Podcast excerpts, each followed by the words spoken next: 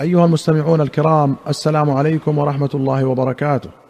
واهلا وسهلا بكم إلى حلقة جديدة في برنامجكم جامع السنة. في كتاب الآداب والتربية باب الصدق وذم الكذب.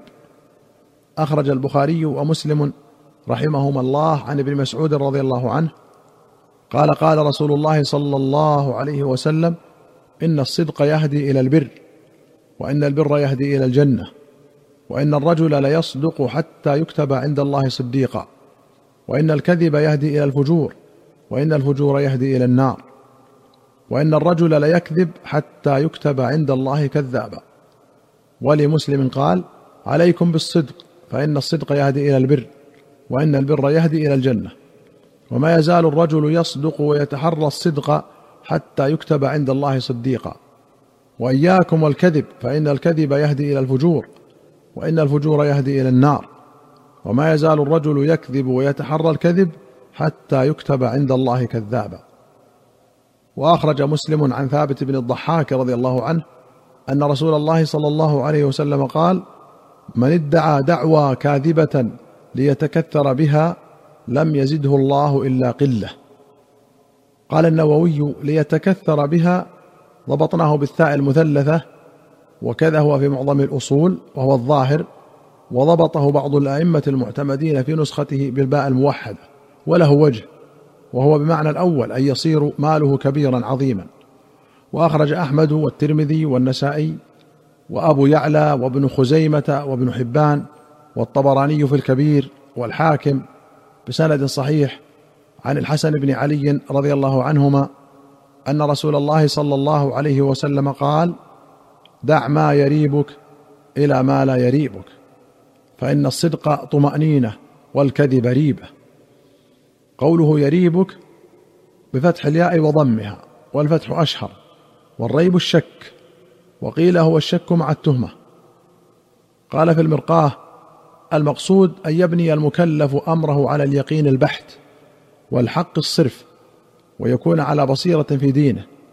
وقوله والكذب ريبة أي قلق للنفس واضطراب لها ضد الطمأنينة. وأخرج الشيخان رحمهما الله عن أسماء بنت أبي بكر رضي الله عنهما أن امرأة قالت يا رسول الله إن لي ضرة فهل علي جناح إن تشبعت من زوجي غير الذي يعطيني؟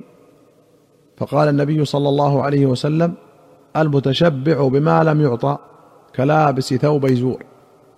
وفي رواية قالت إن امرأة قالت يا رسول الله أقول إن زوجي أعطاني لما لم يعطني وذكر مثله. قال النووي قال العلماء معناه المتكثر بما ليس عنده بأن يظهر أن عنده ما ليس عنده. يتكثر بذلك عند الناس ويتزين بالباطل فهو مذموم كما يذم من لبس ثوب زور. وأخرج البخاري ومسلم عن أم كلثوم بنت عقبة أنها سمعت رسول الله صلى الله عليه وسلم يقول ليس الكذاب الذي يصلح بين اثنين أو قال بين الناس فيقول خيرا أو ينمي خيرا. ولمسلم قالت ولم أسمعه يرخص في شيء مما يقول الناس إلا في ثلاث يعني الحرب والإصلاح بين الناس وحديث الرجل زوجته وحديث المرأة زوجها. وفي رواية قال ابن شهاب ولم أسمع يرخص في شيء مما يقول الناس كذب إلا في ثلاث. وذكر الثلاث فجعل هذه الزيادة من قول ابن شهاب. قال القاضي عياض رحمه الله لا خلاف في جواز الكذب في هذه الصور. واختلفوا في المراد بالكذب المباح فيها. فقالت طائفه هو على إطلاقه.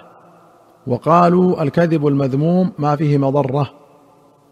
واحتجوا بقول إبراهيم صلى الله عليه وسلم بل فعله كبيرهم وإني سقيم وقوله إنها أختي وقول منادي يوسف عليه السلام أيتها العير إنكم لسارقون قالوا ولا خلاف أنه لو قصد ظالم قتل رجل هو عنده مختف وجب عليه الكذب لأنه لا يعلم أين هو وقال آخرون لا يجوز الكذب في شيء أصلا وإنما المراد بالإباحة هنا التورية واستعمال المعاريض. وأما كذبه لزوجته وكذبها له فالمراد به في إظهار الود والوعد بما لا يلزم ونحو ذلك. فأما المخادعة في منع ما عليه أو عليها أو أخذ ما ليس له أو لها فهو حرام بإجماع المسلمين. والله أعلم. باب الأمانة وذم الخيانة. أخرج البخاري ومسلم رحمهما الله عن ابن عمر رضي الله عنهما أن النبي صلى الله عليه وسلم قال إذا جمع الله الأولين والآخرين يوم القيامة يرفع لكل غادر لواء يعرف به فيقال هذه غدرة فلان بن فلان. وأخرج البخاري ومسلم عن ثابت البناني عن أنس قال أسر إلي رسول الله صلى الله عليه وسلم سرا فما أخبرت به أحدا بعده. ولقد سألتني عنه أم سليم فما أخبرتها به. ولمسلم قال أتى علي رسول الله صلى الله عليه وسلم وأنا ألعب مع الغلمان فسلم علينا وبعثني إلى حاجة فأبطأت على أمي. فلما جئت قالت ما حبسك؟ قلت بعثني رسول الله صلى الله عليه وسلم في حاجة. قالت ما حاجته؟ قلت إنها سر. قالت لا تحدثن بسر رسول الله صلى الله عليه وسلم احدا. قال أنس والله لو حدثت احدا لحدثتك يا ثابت. وأخرج البخاري عن عبد الله بن عامر بن العاص رضي الله عنهما أن رسول الله صلى الله عليه وسلم قال من قتل معاهدا لم يرح رائحة الجنة وإن ريحها يوجد من مسيرة أربعين عاما. وأخرج البخاري ومسلم عن علي رضي الله عنه أن رسول الله صلى الله عليه وسلم قال ذمة المسلمين واحدة يسعى بها أدناهم. فمن أخفر مسلما فعليه لعنة الله والملائكة والناس أجمعين. لا يقبل الله منه يوم القيامة عدلا ولا صرفا. الذمة هي العهد وقوله من أخفر مسلما معناه من نقض أمان مسلم فتعرض لكافر أمنه مسلم. قال أهل اللغة يقال أخفرت الرجل إذا نقضت عهده وخفرته إذا أمنته. وأخرج البخاري ومسلم عن حذيفة رضي الله عنه قال حدثنا رسول الله صلى الله عليه وسلم حديثين قد رأيت أحدهما وأنا أنتظر الآخر. حدثنا أن الأمانة نزلت في جذر قلوب الرجال ثم نزل القرآن فعلموا من القرآن وعلموا من السنة.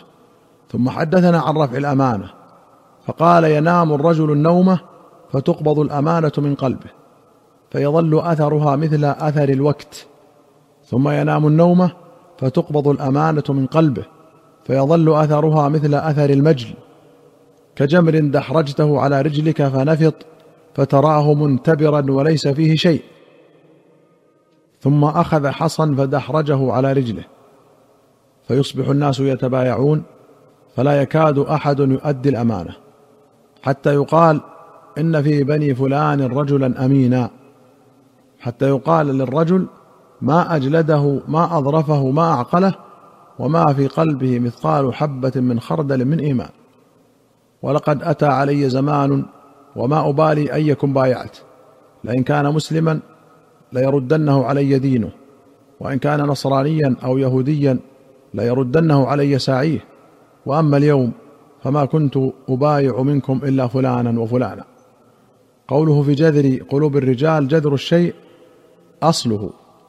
قال النووي قال الواحدي الأمانة في قول أكثر المفسرين الطاعة والفرائض التي يتعلق بأدائها الثواب وبتضييعها العقاب.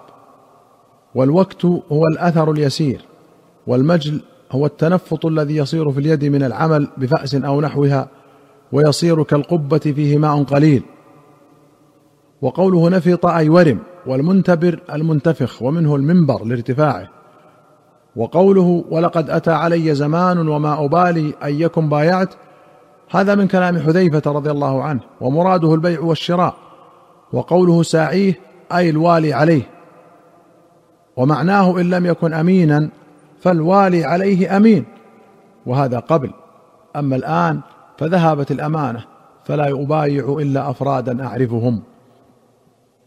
أيها المستمعون الكرام إلى هنا نأتي إلى نهاية هذه الحلقة.